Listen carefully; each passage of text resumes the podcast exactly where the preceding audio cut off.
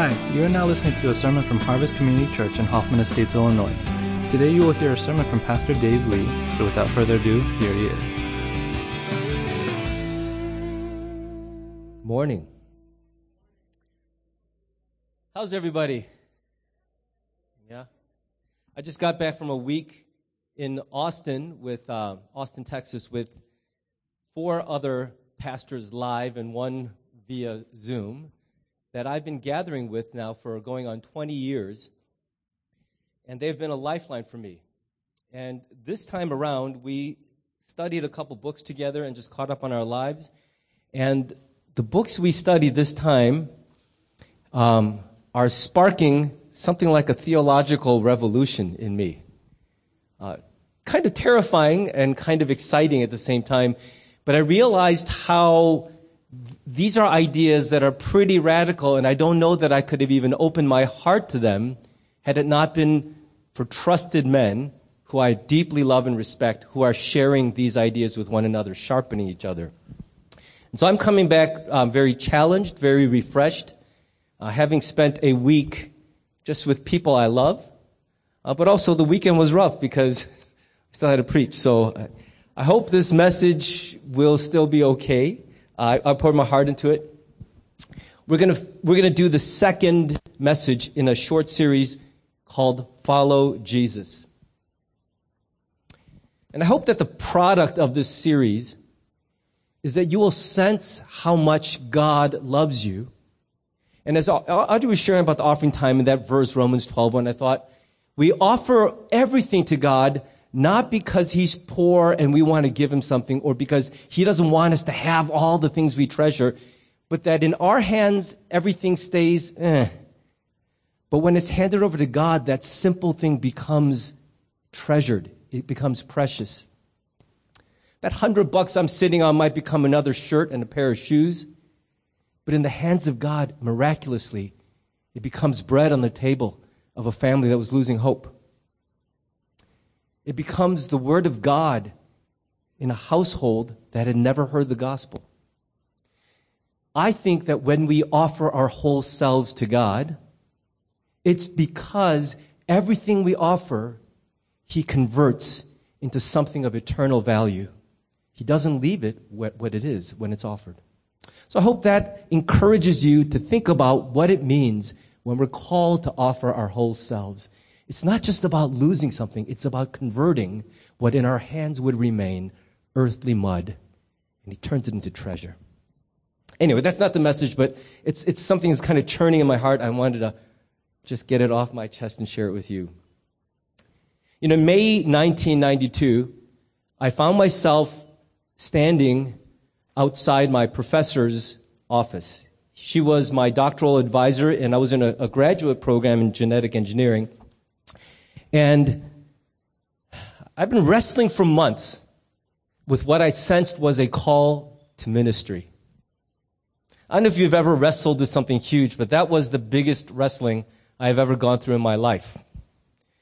And through lots of prayer, lots of conversation with people in my church community, with mentors in my life, my pastor,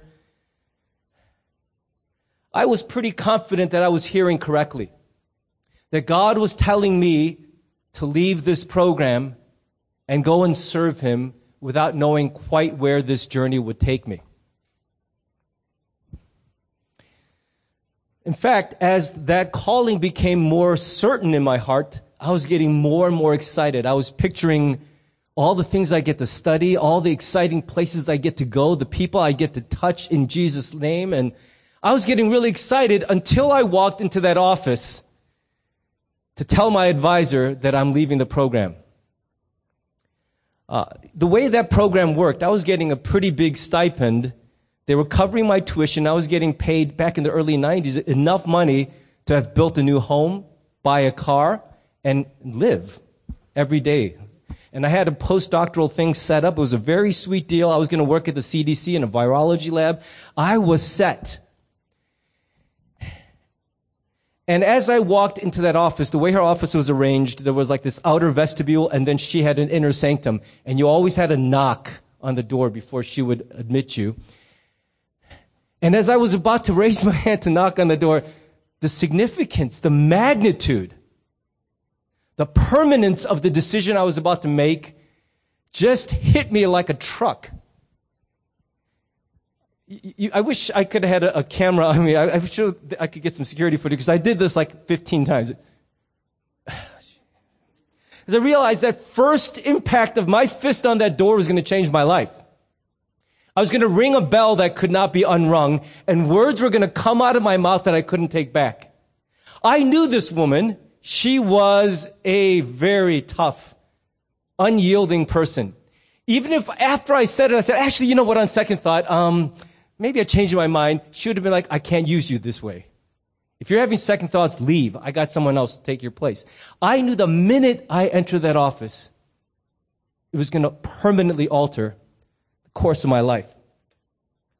And I don't know if you've ever been bungee jumping, but I got to imagine that standing at the edge of that platform, and I'm sorry if you have trouble with heights, I, I think this picture might cause you some anxiety. But standing at the edge of that platform, you probably have a similar moment. 15 false starts where you're like, all right, I'm going. I'm crazy.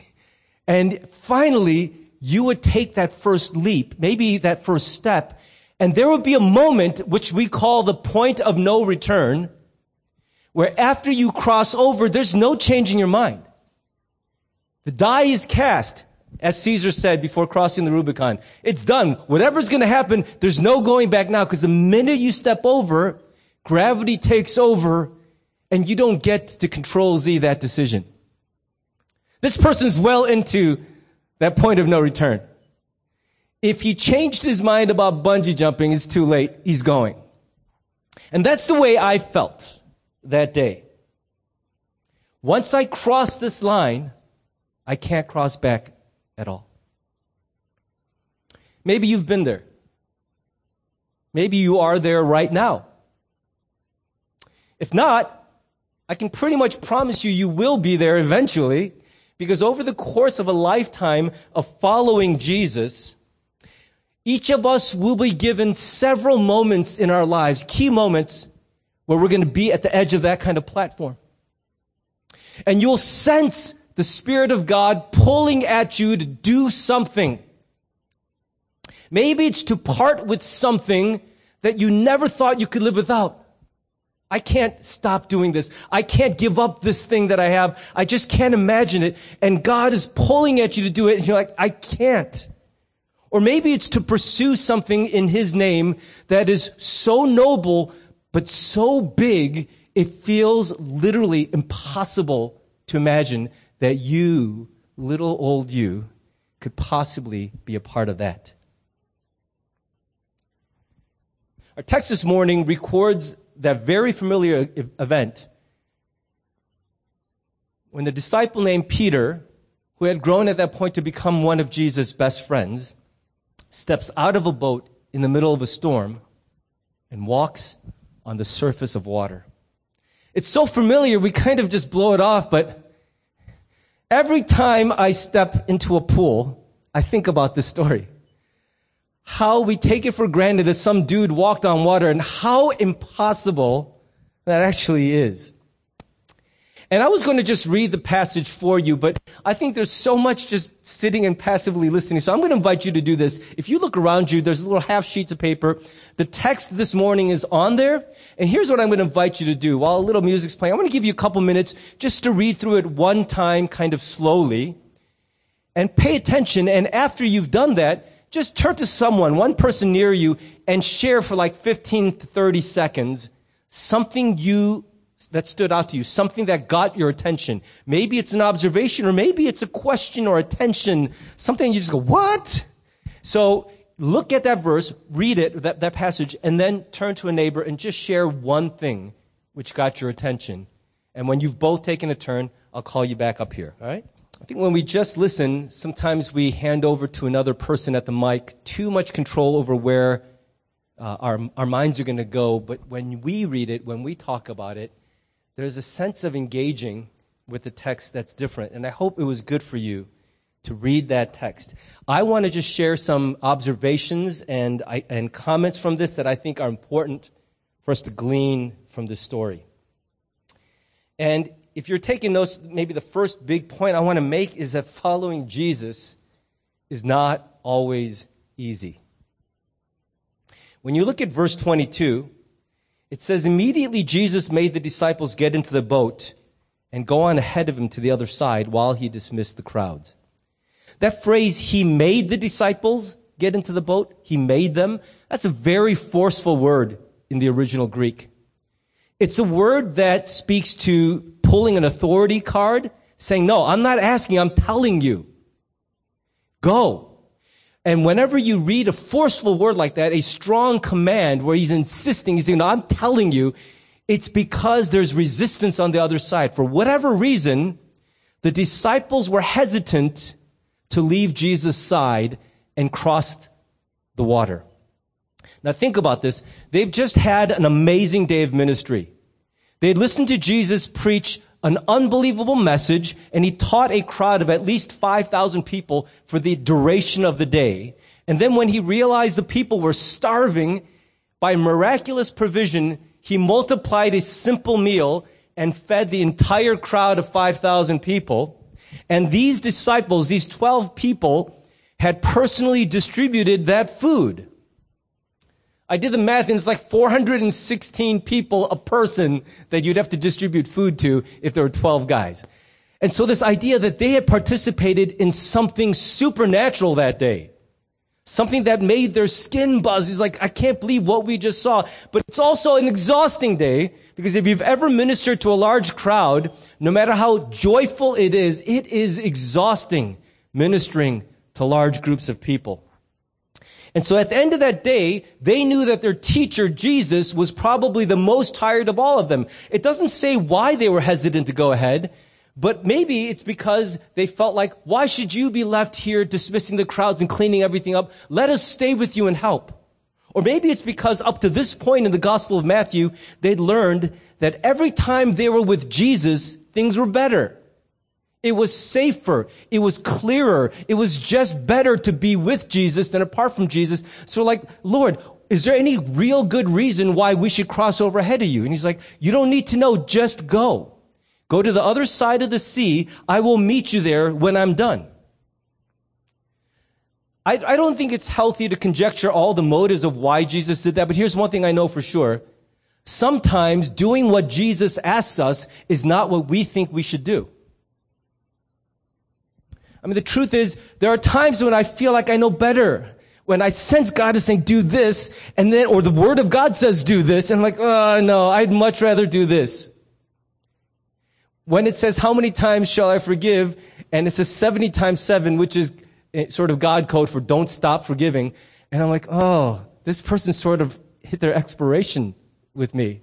I think they hit their limit. How many times do I have to be the donkey who keeps forgiving and getting wronged? I feel like I should just dump this person. And Jesus, in his word, says, no, I want you to forgive until you lose count.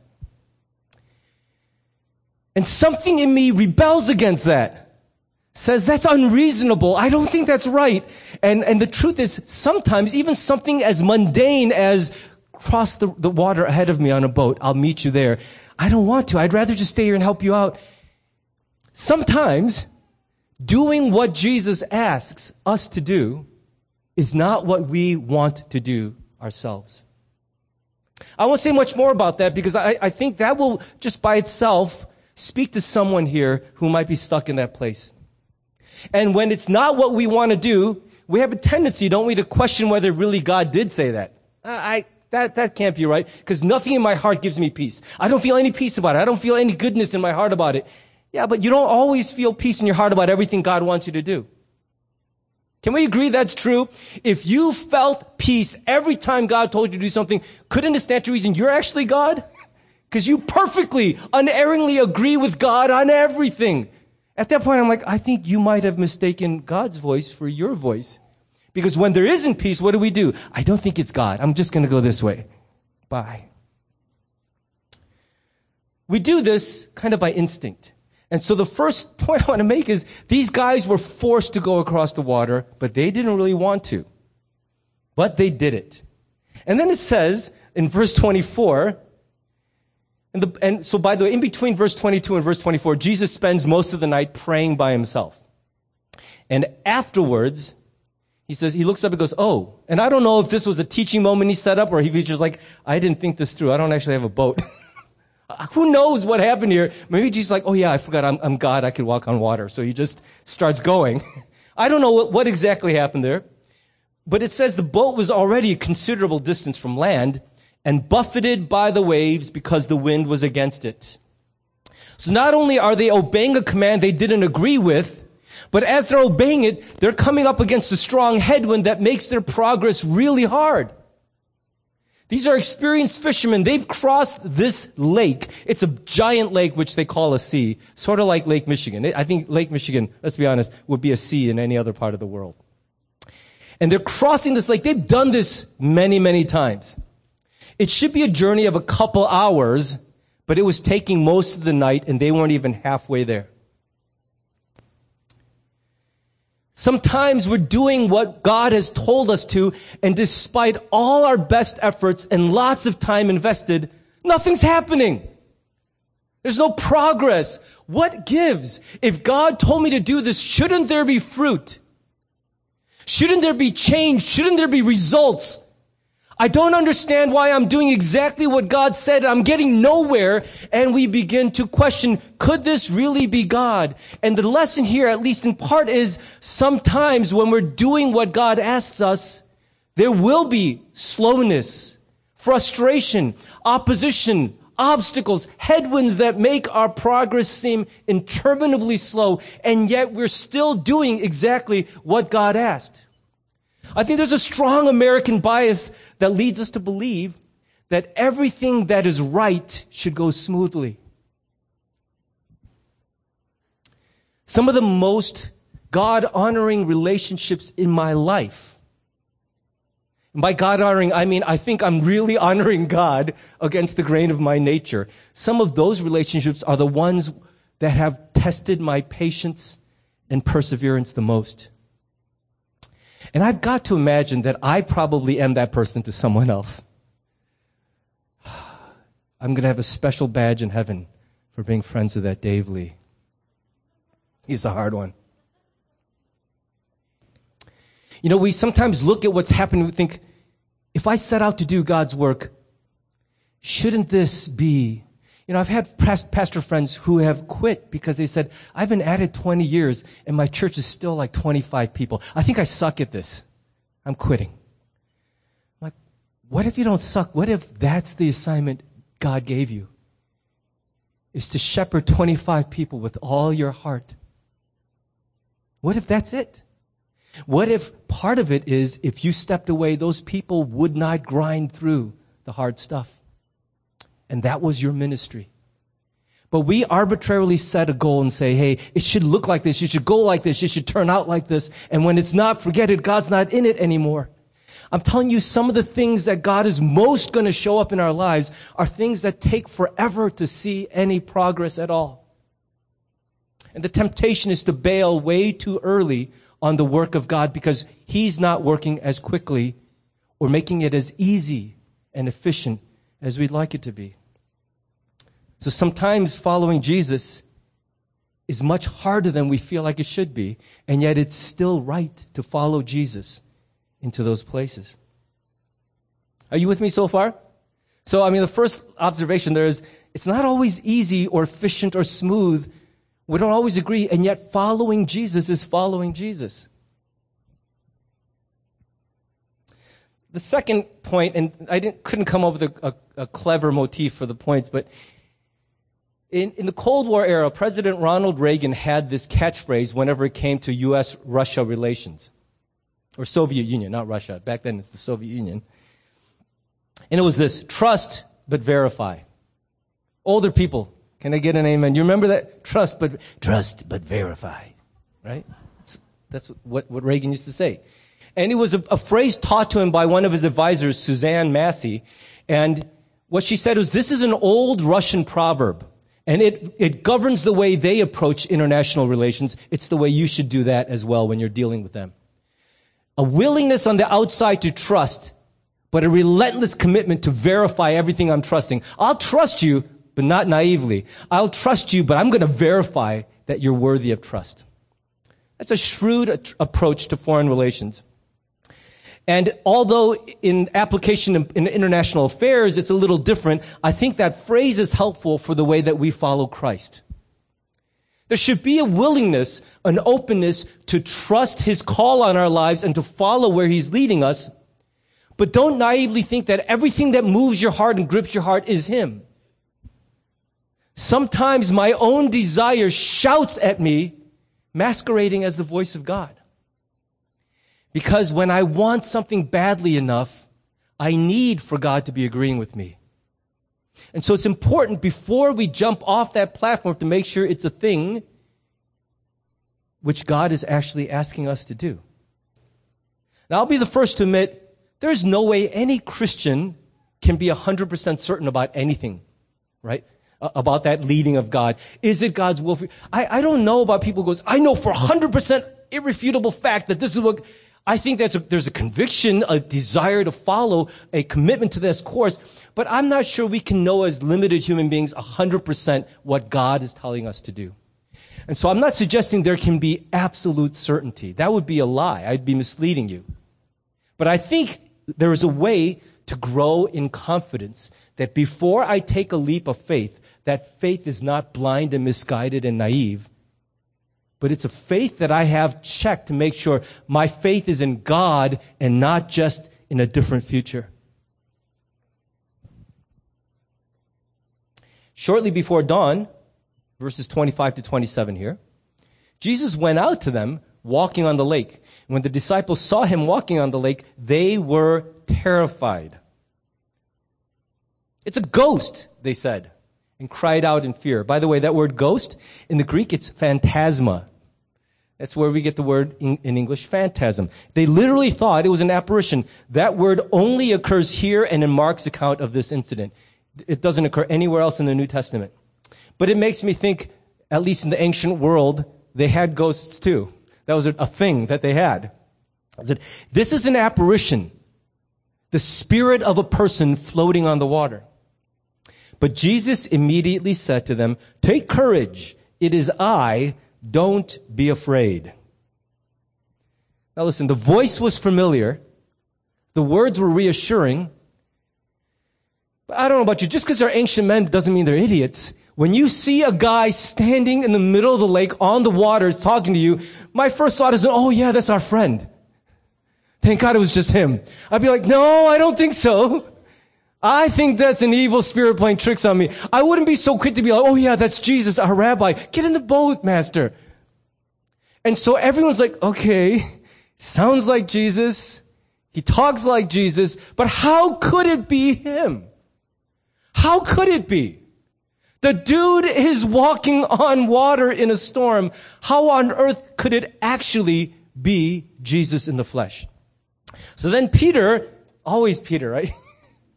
I think Peter might have been an Enneagram 7, and I think I actually have the spirit of Peter in me, because I often think before my brain engages. I, I, often act, and then I go, oh. My brother is sort of like my brain after the fact. Dave. Do you know that 90% of the time my brother spoke in my name, it's with that tone? Dave.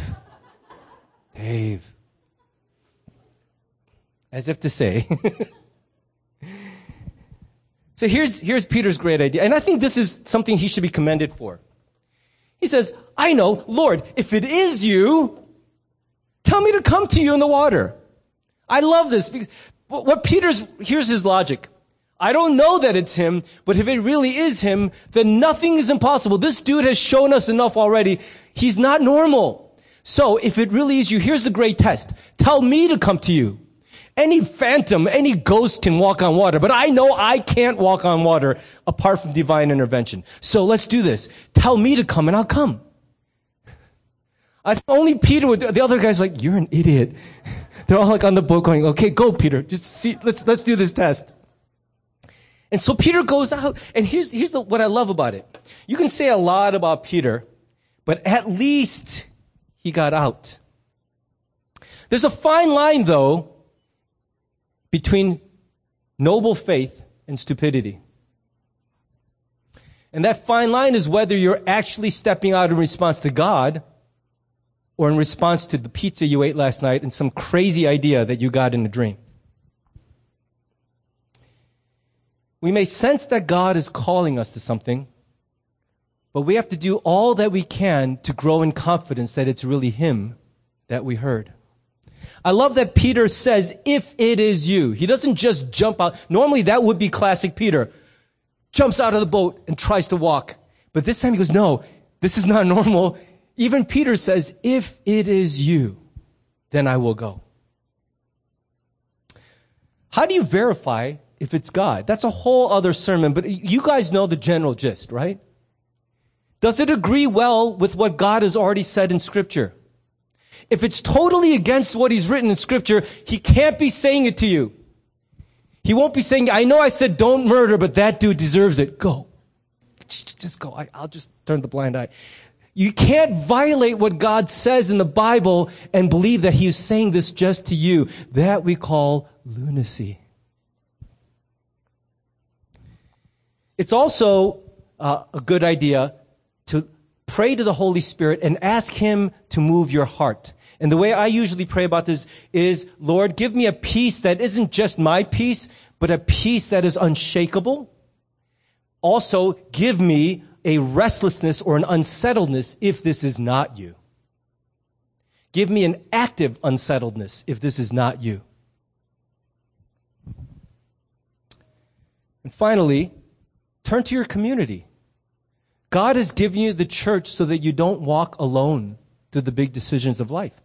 Ask the people around you in your community group, on your ministry team, in your neighborhood who are believers. Ask your pastor or ask your small group leader.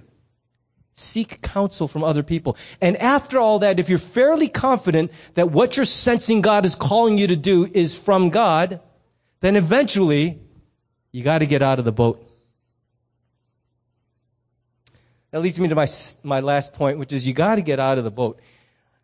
One of my favorite riddles, and I've shared this a number of times here, is this one. Do you guys know where this is going? Okay, or maybe I haven't shared it as much as I thought I did, but there's a great riddle that I love. It's this five, I'm going to test your math here, okay? Five birds are sitting on a wire. Three of them decide to fly away. How many are left? Shout it out. What's the answer? Five birds sitting on a wire. Three of them decide to fly away. How many are left? Yeah, that's right. Most people say two, but it's five because deciding to fly away and flying away are not the same thing. And I always love that riddle because it speaks to me. I'm one of those passionate Enneagram sevens who dreams everything and I'm always like, yes, I will. And then I don't. I decide a thousand things. If you just based me on my decision profile, I'm an amazing human being. Are you like that? I've decided so many great things. I'm going to get a six pack this year. I'm going to read the whole Bible by March. I'm going to, deciding to do a thing and doing a thing are not anywhere close to the same thing. The funny thing about human psychology, though, is when we look in the mirror, what we see is the person who decides things, not the person who does things. It's not been there and done that. It's, I would love to go there, and I would have loved to have done that. But in some weird twist of the mind, that's the person we actually become in our own heads. I am that guy. I am that lady. And the truth is, we're not. See, God doesn't just intend to move our hearts. He intends to move our bodies too. I don't think God's goal is just to inspire us to have one of those, and this is maybe a, a, uniquely Korean, this is a sound that as a Korean I've heard growing up that, that actually is in the dictionary if you could spell it. It's I'm sorry if you're not Korean, but I'm going to give you a lesson on, on that, this culture. That is like, ah, yes. Killed me in my heart. I was so moved. It sounds like you actually th- you have allergies, but it, it's a, a, sound of conviction and blessing and and all of that of being moved. And so often we stop there. And non-Koreans go, spit it out. you collected the phlegm, spit it out. I think we should spit it out. I don't think the goal of God is to move us inside only, But that's the impression we seem to get sometimes because we leave church going, oh man, that was a really good, oh man, I was so moved. But we're not really moved, we're just inspired. Movement is movement. And so I want to challenge us out of love. When we're moved inwardly, the proof is in the movement outwardly eventually. We can't just be inspired and still say, God has spoken, I've heard, because we, you know, do you know what I'm saying? Like if you tell your kids, I need you to clean your room. Yes. You're, oh, yes, you're right. Look at this room, mom. It's a mess. I'm ashamed of myself. I agree with you. And then the next day it looks the same. You're like, oh, you were so moved at that moment. I told you you were really convicted, weren't you? Yes, I, I'm still ashamed. I'm looking at my room. I didn't want to inspire you. I want your room cleaned. That's why I moved your heart. I don't mean to belittle. I, I think we understand this, but it's so easy to let yourself off the hook on this. To reduce the movement of God's Spirit to the movement of an inward part of us without ever following through on the outward part of us. Whatever you want to say about Peter and his foolishness, his brashness, that dude got out of the boat. Eleven dudes huddled safely inside going, is he still alive? Come, Jesus said. That's it. I love that, that efficiency. Well, Peter, you know, like, no, he just went, come, just come on. And Peter got down out of the boat. When you say got down, that means the boat was high enough. Have you ever seen the, the seawall on, outside of the Shedd Aquarium in Lake Michigan? It doesn't look like that much of a drop off, but if they didn't have those ladders built into the wall, you'd have a very bad day once you jumped in trying to get back on. It's just high enough it's not that easy to get back on without help. So he gets down out of the boat. He commits himself. He's in there. And to his great surprise, he doesn't sink, but he actually lands on the water and stays on the surface. I think most of us at that point would have immediately looked around at the churning of the waves I've shared with you before, dark, stormy water is my absolute worst nightmare. On the one time we went on a cruise back in 2000 with Chris and Shin and Paul and Jen, we went on this cruise, and I remember the first night there, there had just been a, a terrible storm at sea, and the waves were really crazy, and the wind was so strong. And I remember looking over the edge from one of the top decks, looking down, and I, I almost died. Like it was so scary all that dark, deep water just swirling. And I thought, if I fell overboard, I would die of fright before I actually got wet. I think I'd look at that water and basically say, oh, this is insanity. This shouldn't be happening. There's no way I'm going to make it all the way to him. What's interesting to me is Peter doesn't say to the apparition, if it is you, calm the waters.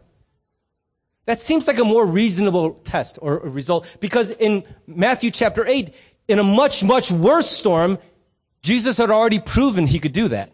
Do you remember?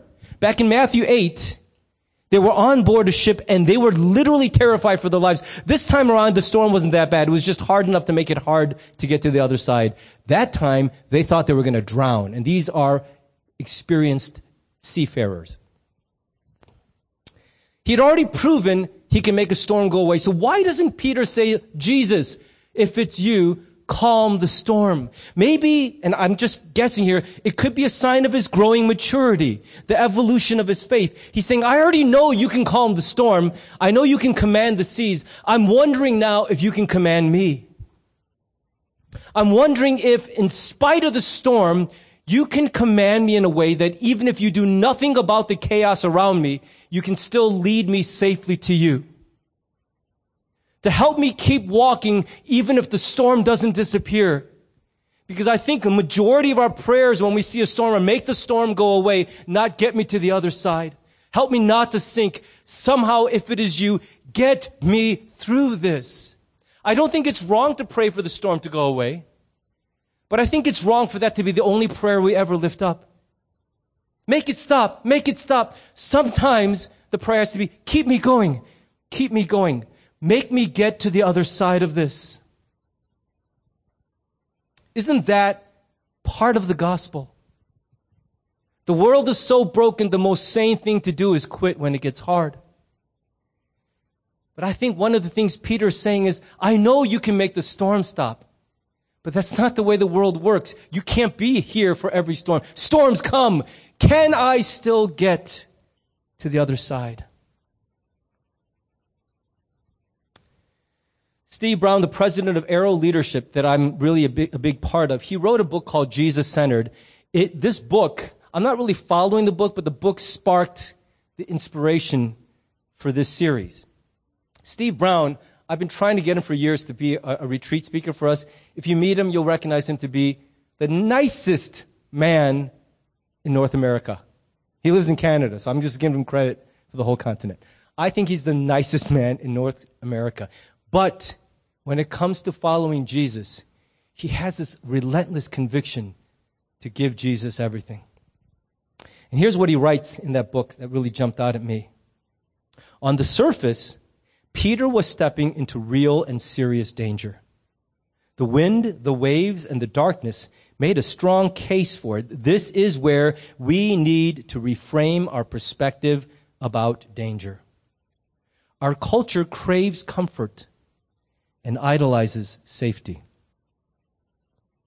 I don't think his point is that comfort and safety are moral evils. I, in fact, I think it's a, a sign of pathology if we seek trauma and danger. I don't think it's normal and I don't think it's healthy. But when he says they are idols for us, it means we need and value those things so supremely that if worshiping Christ and worshiping comfort and safety come head to head, comfort and safety tend to win. He doesn't always test us this way. He doesn't always say, well, every time you follow me, I'm going to put you through the, the meat grinder. I'm going to put you through the shredder. But sometimes, in the course of following Jesus faithfully, his path for us will take us right through the heart of danger. You know, the 23rd Psalm we so readily quote, it says, though I walk through the valley of the shadow of death. Our prayers would mostly ask God to help us walk around or outside or apart from that valley, but sometimes we must walk right through it. There's no other way. There are hard things in this life that are unavoidable. You can't dodge them. You can't avoid them. You can't plug your ears and la, la, la, la. They're going to hit you. And sometimes in the course of following Jesus in obedience, that path will take you straight through the heart of one of the hardest things. I don't need to say this, right? We all, we all know this. Some of, I, I know your stories. You've been through this already. Your life is living proof of this principle. That to follow Jesus faithfully sometimes takes you right through the heart of danger and discomfort. It's tempting when that happens to question whether this could really be the will of God because shouldn't God always lead me to green pastures calm waters. Isn't that how Psalm 23 starts? But I love that it includes that verse in verse 4. Sometimes it is straight through the valley of the shadow of death that he comforts me. Let me land this plane here.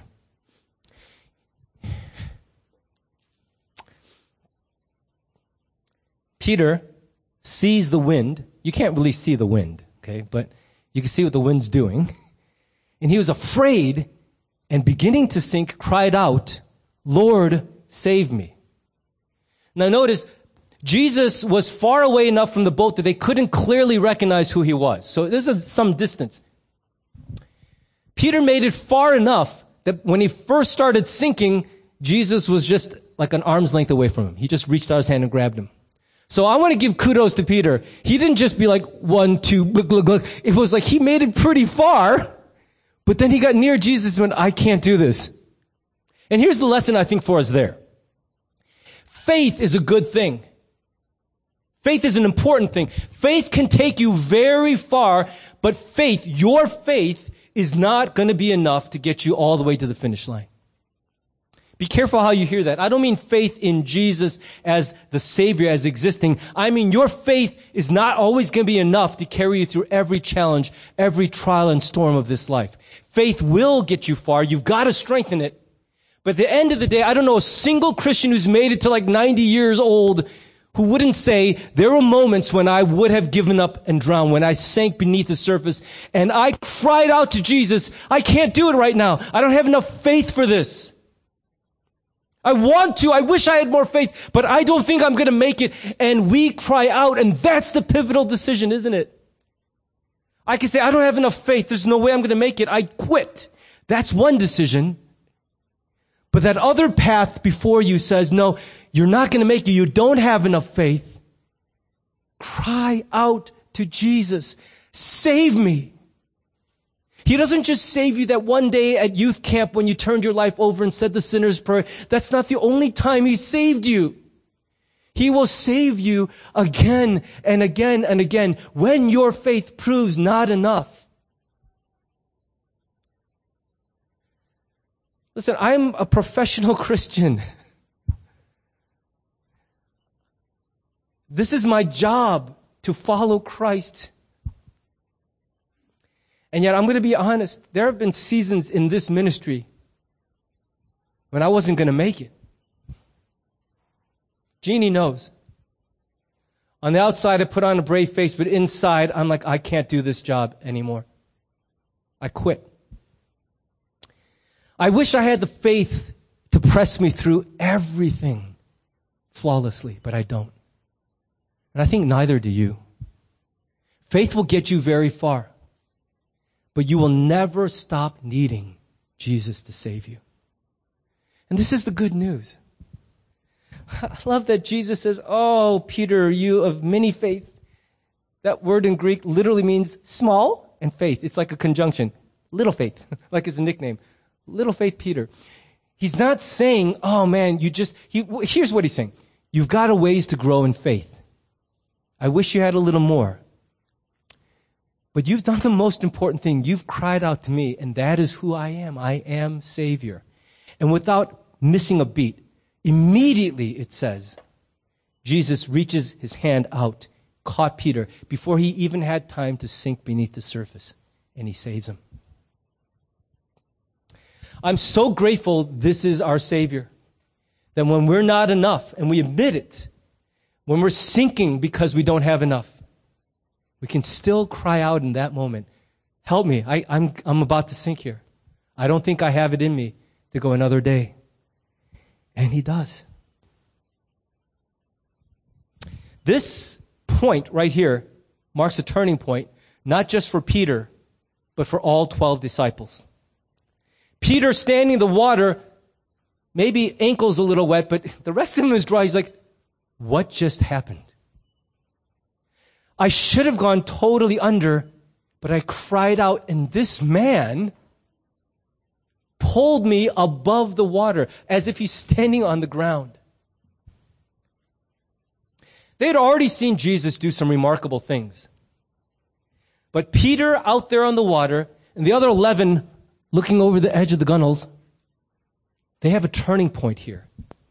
It's the first time they call Jesus the Son of God.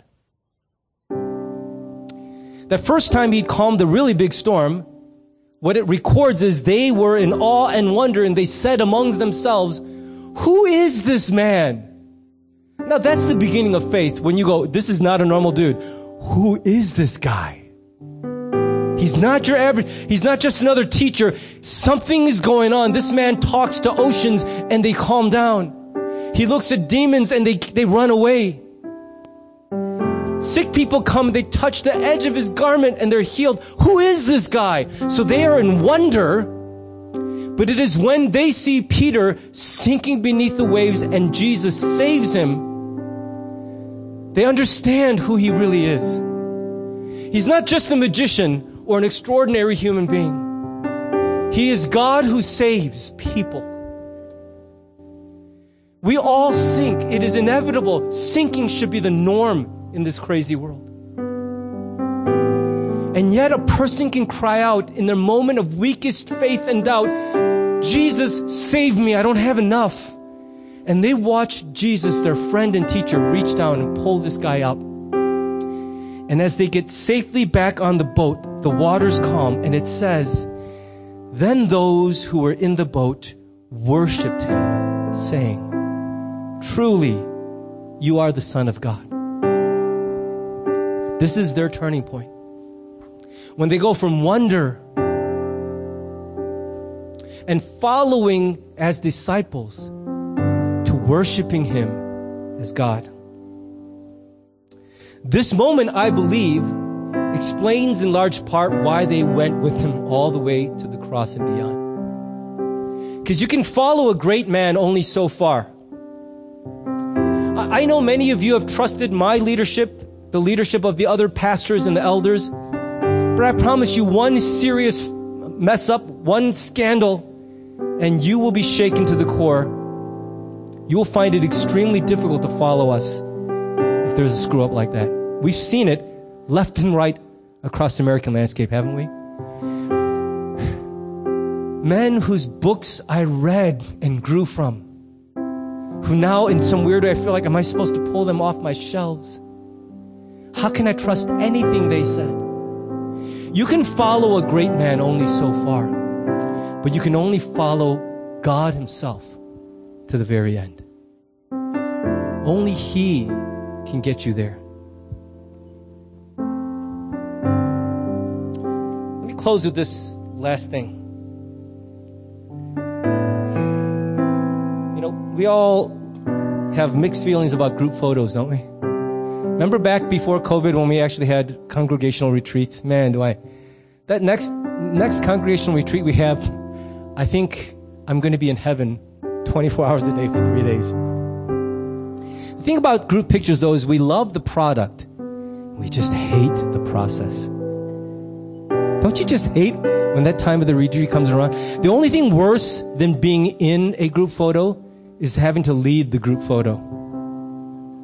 And sadly, I've been in that position more than once. And the thought that goes through my mind again and again is, Half these people are busy having conversations. I'm like, could some of you taller people go to the back? They're all just standing there staring at me. I'm like, this whole thing would be so much easier if I, who am trying to orchestrate this, could just get you to move where I'm asking you to move.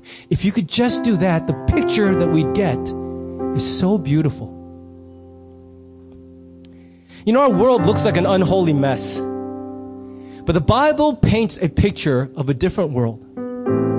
The Bible paints a picture of a world that is being changed day by day by the forceful, powerful kingdom of the living God.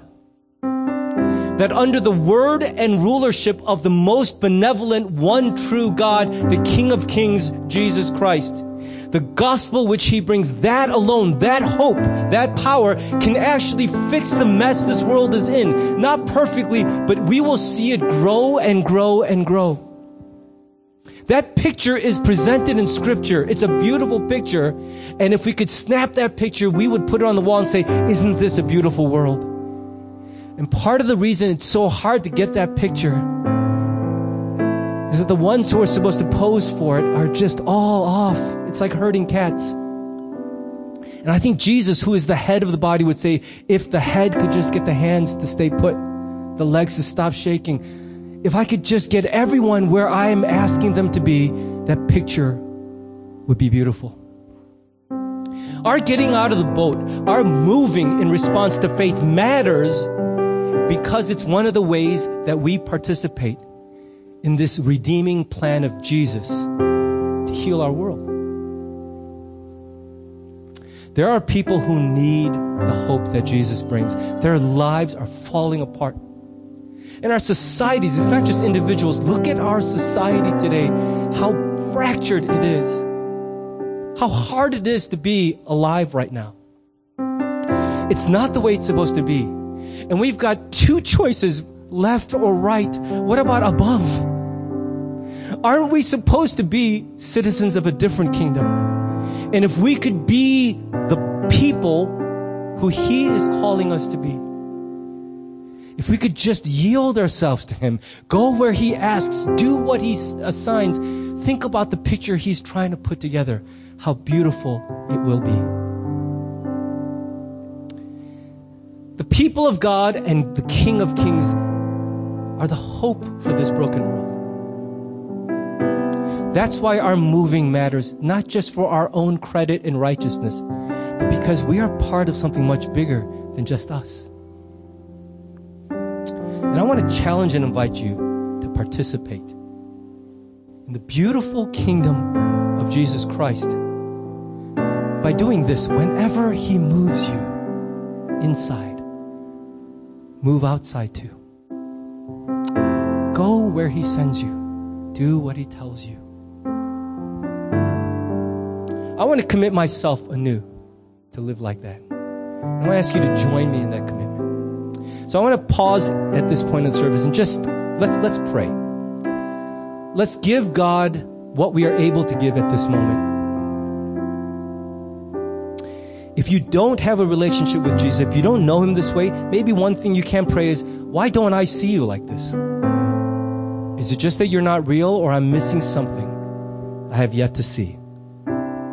It's one way I got saved is I, I said a simple prayer. If I'm missing something, help me to see it. Help me to see you. So let's just pray for a minute and then we'll close in a couple songs.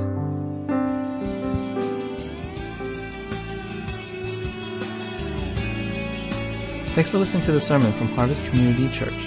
If you would like more information or have any questions or comments, check out our website at harvest-community.org. Thanks for listening.